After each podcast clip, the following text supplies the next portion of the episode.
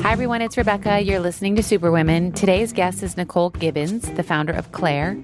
She shares her story about how she started the first direct to consumer paint company. But what I really loved about this interview was her enthusiasm for entrepreneurship, that she's not afraid to vacation solo, and that she really, you know, was smart and planful about making the leap into starting a company. So take a listen. I am with Nicole Gibbons, the founder of Clare. Welcome. Thank you for having me. Yeah. So, for my listeners, what is Clare? Clare is a brand new direct to consumer paint company. Our whole mission is to make buying paint for your home easier and inspiring. I saw an opportunity to improve the process and and we're we're super excited to be out in the market. Awesome. What made you decide I'm going to go into the paint category? Cuz that's a rare one. Yeah. You don't often meet, you know, you have people disrupting tampons or glasses or whatever, but you yeah, said paint. Yeah. So I'm an interior designer, and I think my background is a really important part of the story. And I always wanted to build a brand that enabled me to share my design aesthetic with the masses. Because design is kind of a luxury service business. If only a few select people could afford my services, that's great. But um, my goal was always to do something so much bigger. Um, and I was always inspired by the Martha Stewart business model and thought that perhaps one day I would explore licensing. But I didn't really feel like the licensing model made sense for me. And given like sort of the time that we live in, it just wasn't the direction that I wanted to, to take. And I was far more inspired by people in other categories, Warby Parker, Casper, and what they did for their respective industries. And in particular, I loved the really unsexy product categories. Okay. And I feel like in home, it, like the more obvious thing is like furniture line or, you know, but I felt like I really wanted to do something innovative. I really wanted to solve a big problem that hadn't been tackled before. So I kept thinking about what I could do in the home space that made sense, and paint was the perfect, like, sort of light bulb moment that I had. It's such an important part of design. It's colorful. Color really has a huge impact on your mood, and it sets the foundation for the design of your space. And then, you know, just the bigger issue is that shopping for paint sucked. Totally. and I wanted to make it better. So that's why I chose paint. And when, you know, I, I think of going into paint as similar as uh, in terms of complication is developing a beauty formula or a beauty brand, right? Yeah. You're dealing with lots of materials, lots of ingredients. Yeah. How did you even know where to start? Yeah, so I I've always been super resourceful, um, and so I just started talking to folks um, in my design career. I'd had an opportunity to work with other paint companies, and so I had enough of a foundation about the industry, and I knew the sort of basics of what goes into paint. And it was really about how do I find someone to make paint? Like, what's the process of manufacturing paint? Was like more the the battle, and it was just a lot of research, talking to people, Google's, all of the above, um, and uh, you know, sort of just got connected with all the right people. Um, there was somebody in my alumni network. I uh, I went to Northwestern, so I connected with someone from my alumni network that worked in the R and D space in paint, and she was a super helpful resource. So I sort of just like figured it out and and sort of hustled my way through to to getting to the, all the right folks. And so when you had this idea, were you working at a company or you had your own business prior to launching Clare? Yeah, I was running my own design firm. So Wow. I operated a design firm uh, in in New York City. So I was doing a lot of residential projects and also doing a lot of television, working with brands as somewhat of a design influencer, and wearing many hats. And then before running my design firm, I worked in PR for ten years. So I sort of am combining all those experiences in, into this company. But yeah, I was running my my design firm, which is great because I had a lot of flexibility to really pursue this and uh, you know do all the research and, and everything it took to to figure it out. So when you launched Clare, and I'm assuming you closed down your design business, Yeah. was that hard to let go of that baby or you were ready? I would- I think I was kind of ready. So it had been almost five years. I felt like I loved what I was doing, but I wasn't fully energized by the work anymore. I felt like I wasn't getting exactly the kind of clients I wanted. I wasn't wearing many hats. So, you know, I, I felt like I just wanted to focus on doing one thing really, really well. So I started working on the business at the beginning of 2017, and that's when I decided to stop taking on new clients. So in 2017, at the top of the year, I think I was wrapping up two projects from the year prior. And after that, I didn't work anymore. And so, other than on Clare, which was not paid, and you know, it was definitely a risk. I lived off my savings the whole year, but I don't regret it at all. I wouldn't be here today if I was trying to juggle both. Totally. So I'm always trying to find out from women that have left corporate America, you know, to pursue their passions. What is that essence within you that made you go, okay, I'm going to do this? I mean, it, I take it it was launching at first your design company and then Clare, but what is that spark within you that you're like going out on my own, going to do this? I think it was instilled in me by my father. Both my parents actually are entrepreneurs, but my father, especially, ever since I was a little girl, I remember him always telling me, You never want to work for someone else your whole life. You always want to work for yourself. It's the best thing you can do. And I had his example. He had a really successful company. I watched how he ran his business and always had this idea that someday I'd have my own business. I didn't know what that would be at the time, but um, I always sort of, I think I cultivated that entrepreneurial spirit because of his influence. And so, what would you say some of your biggest challenges have been since launching Clare? I think one of my biggest challenges is like, you know, being a solo founder is hard. You know, you can't tell your team everything, you can't tell your investors everything. Like, there's no one to bounce the tough problems off of all the time, yeah. you know? And, you know, I, I've made other founder friends, which has been tremendous, but like sometimes I need to make a decision now and there's like no one to bounce it off of. And that's been the biggest challenge is just, you know, you always hear that running a company can be really lonely and being a CEO is really lonely. And it is that. I think that that's definitely been a challenge and just working through like how to build that right support system around me. And you know no one really is born you know knowing exactly how to be a great CEO and particularly in startups you have people like myself who come from a totally different field and all of a sudden you're responsible for like growing a company and you know leading a team. And uh, you know sometimes it takes a while to cultivate those skills. Totally. And how big is your team now or five people, wow. tiny but mighty. That's awesome. yeah. And so I'm curious to know your experience in fundraising. You know, women, I sound like a broken record. 3% of VC funding goes to women. I know that, you know, women of color is also definitely uh, even less of that pie. So talk to me about how you fundraised, your approach, how you sort of, you know, bucked the the trend. Yeah, I think there were a few unique things about my fundraise process. One is that I was tackling a really interesting category that no one had ever thought about before. And I think VCs always think they're, you know, VCs are smart people and they always are in the know about all the biggest market opportunities. And so to be bringing this opportunity to the table that is number one, a huge market opportunity, number two, like such a great sort of founder fit, as they put it, like design background, 10 years in retail, because when I worked in PR, I was working for a huge omni-channel retailer, you know, and uh, somewhat of an influencer. And there were all of these really unique things, I think, that made my story really compelling. And then, you know, I have a really clear vision for how to build this company. Um, and I think all of those things combined really caught people's attention because of my background. You know, I was on television, you know, Oprah Winfrey Network, all of these like stamps of approval. Right. So it wasn't a challenge to get people to take the meeting with me. And I just tapped into my network for the most part, you know, and LinkedIn and finding somebody who knows somebody, you know, and had a lot of meetings. But I think ultimately it just came down to having confidence in what I was building and being able to convince investors that, you know, I can make it happen. I would love to hear about your previous life. You were at Victoria's Secret. Yeah.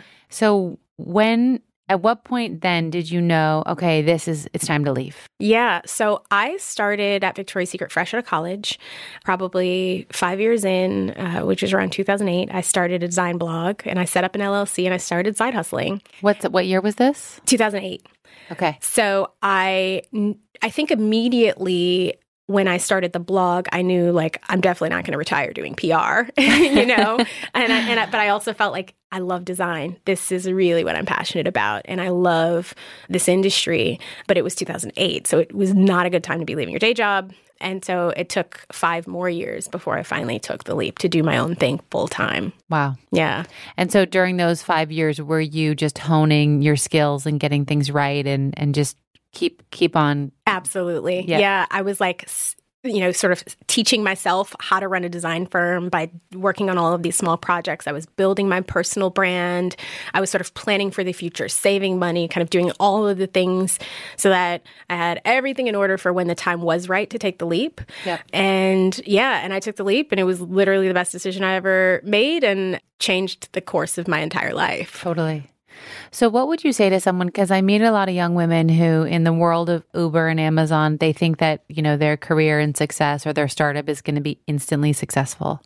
So, you mentioned you saved money, you prepared. What did that you know once you started what advice would you give for someone of like no this is a this is a longer road oh yeah. Like i remember when i started my design firm which is a small business very different scale than clare but another design friend of mine who runs a firm said be prepared to make no money for two years because it's really hard to build your clientele and from that, I was like, okay, this is not going to be as easy as I thought. And, you know, so even in that business, I knew it was going to take a lot of work. And if your ambitions are to, to run a smaller business, um, maybe consider having multiple revenue streams, which is what I did in my old business. But then if your mission is to build a high growth company, um, like what I'm doing, it is really difficult.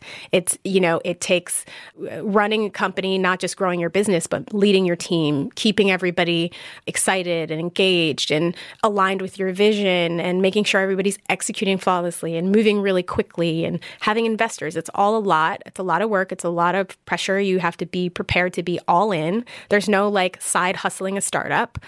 and so I think if anybody does have this like sort of false sense of my company is going to be a billion dollar company in five years, if you really look at the landscape of startups, yes, you have the unicorns, but a majority of startups don't have that fast of a trajectory. Totally. It takes a while to build traction. It takes a while to get it right. You make a lot of mistakes and it takes time to really get in the groove of making sure that you're you're doing the right thing and that you've got it all figured out. So, how do you go up against the Goliaths of the paint world? Knowing that you know they have deep pockets they have a lot of money and here you are. Yeah I, you know it's a good question. While yes the incumbents could outspend us on marketing but i don't know if they could replicate uh, our brand identity. Correct. Um, and so that's one thing that really differentiates us is the way that we position ourselves. You know particularly in this category in paint most of the incumbent brands aren't really focused on the individual customer. Their customers are third party retailers. Right. And so by by virtue of being a direct consumer brand, we're very customer centric. We have access to data that some of the other paint brands could never get about those customers. And while there's other things that could be copied, our customer experience can't be replicated. So, you know, at Clare, I'm focusing all of my energy on making sure that I'm building value in the brand and making sure that our customers love the product and the experience. Because if if if that part isn't right, uh, you know, we don't have a business anyway. So, uh, you know, I don't think that the Goliaths of the paint world could ever compete with us on customer experience. So, having had a design background and a design business, and then you enter into the newest one, Clare, I'm sure there's things with a direct to consumer business, whether it's technology related challenges or just other implications, investor relations, client relations, like that you're now dealing with. Have you had to teach yourself, like, how to service and manage that as well? Absolutely. Like for example, you met you mentioned investor relations. For the past you know, five years I've been working for myself with no one to report to. And then right. all of a sudden you have a team of investors who've bought shares in your company and, and have a stake. And, you know, like you have to manage up to them. And that is something that I haven't been used to. And so that definitely requires, uh, you know, a refresher on, on skills and trial and error about like what's the right communication style and the right communication cadence. And one thing I know for certain is that I don't have all the answers. So I'm learning something new every day. I'm constantly teaching myself things every day, or if I don't know and I can't self teach, I'm asking someone else what they did and how they did it. Um, and I think having that network is so important. Totally. So, what would you say you do when you want to turn off or you have non Clare related passions? What, what do you do? I spend time with family. Okay. I've got nine nieces and nephews. Three of them live in New York. And just hanging out with them brings me all the way back down to reality yeah. because they don't look at me as a startup CEO. They look at me as auntie. They just want to have fun and watch cartoons and like eat cookies or whatever. And so definitely I, I get so energized when I'm hanging out with my nieces and nephews. And then I would say having a moment to um, escape from it all. So I love to travel. And even if I don't have the opportunity to travel, just like being alone with my thoughts and like thinking and ha- having time to reflect also really recharges me as well. So, you mentioned your dad as being a huge source of inspiration for your entrepreneurial spirit. Were there any other men or women who have helped you along the way? Yeah, I mean, I think at every stage in my career, I've probably had different mentors. Right now, this whole CEO journey is is new. So, who I look to mentors are people who are in my shoes and who've who've done it before. Uh, a couple of the angels in our round are um, Jeff Raider and Andy Katz from Harry's, and I really get such great advice from them when I'm having a really tough problem. I know that they've been there before because you know Jeff in particular, who founded both Warby Parker Parker and Casper. Um, so any problem I've ever had, nine times out of 10, they've been in my shoes. And when it comes to women, I think, you know, someone that I've gotten to know really well um, is a woman named Kerry Cooper, and she's the CEO of Rothy's, and she's had a tremendous career at ModCloth and Levi's, and uh, she's given me such great advice through my startup journey as well. Um, and so, yeah, just knowing other people who've been in my CEO shoes has been tremendously helpful helpful. And how do you know how much to ask them? Because sometimes I feel like, oh shit, this person's going to be like, she's emailing me again when I'm asking for my advice from my mentors. I'm always like, oh, how much is too much? I know. You know, I kind of throw that fear out the window because sometimes I just really need the advice. And so I throw the worry about, am I bugging them? And I think Uh, just being really open and being really vulnerable and saying like listen i have no idea what to do. And sometimes it might be a lot. I might be going through a really tough problem and i'm like here's five things and i have no idea what to you know what to tackle for a second and third and I think just being vulnerable is when I get the best advice. If I'm too guarded, I'm not going to have an opportunity to to maybe have that person address all of the things that I really need. So I think the important thing when I'm seeking advice is making sure that I'm open and vulnerable, and um, and that's what I found to be the most helpful. So you were on the Oprah Winfrey Network. Yeah. Did you get to meet the magical Miss O? I never got to read Oprah. Damn. That is like I know, I know. I I would joke around though, and I'd be like, Oprah's my boss. but uh, you know, it was really very much like the show shot on location. I was on set every day, and every time, every now and then, I'd get to go to the own offices, and I'd be like, Is she here today? oh. But we never crossed paths. I always say like she she retired right before I should have been on Oprah because that just would have made my career happen a lot faster. Oh my god, that's your that's your instant dream. button, right? yeah. so you're in the business of paint and you're direct to consumer. How important is building a community around what you're doing? super, super important. I think with any consumer brand now, um, it, it's so important to build brand loyalty, right? So in this category in particular, like paint and paint companies are pretty unsexy. And so for us, being able to build an enthusiastic community of fans and followers who become passionate brand advocates can can catapult our business. You know, referral, and as you know, word of mouth referral is everything, and um, you know, just building a community of um, really really engaged brand fans is is I think the secret sauce to having a brand that resonates. So, without giving away your secret sauce, what are some of the things that have really helped unite your community and rally them around Clare? I think inspiring them in, in home decor in particular, people are looking for inspiration. So they love pretty pictures. They love ideas that they can incorporate into their own home. And, you know, people are naturally voyeuristic. It's why shows like Cribs were so popular. Like people love seeing how other people live and and finding little nuggets of that that they can bring into their own home. So for us, like our number one goal is to inspire people and that's really our company mission. It's to, you know, make shopping for paint easier and more inspiring. And so when it comes to creating inspiring content to, to keep them engaged and excited about what, we're doing.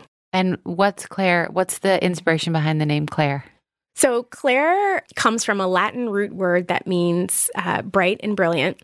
And uh, there's so much fun wordplay there bright in, in terms of color and brilliant in terms of being innovative as a brand. But more importantly, I felt like the names in the paint world were so hyper masculine. It's like Benjamin Moore and Sherwin Williams, you know? and so I really wanted a name that had like, the, uh, you know, a feminine, friendly, uh, approachable feel. So, you know, it felt like the polar opposite of what you're used to hearing in the market. So that was really the the driving force behind the name. Do you turn off? It's hard.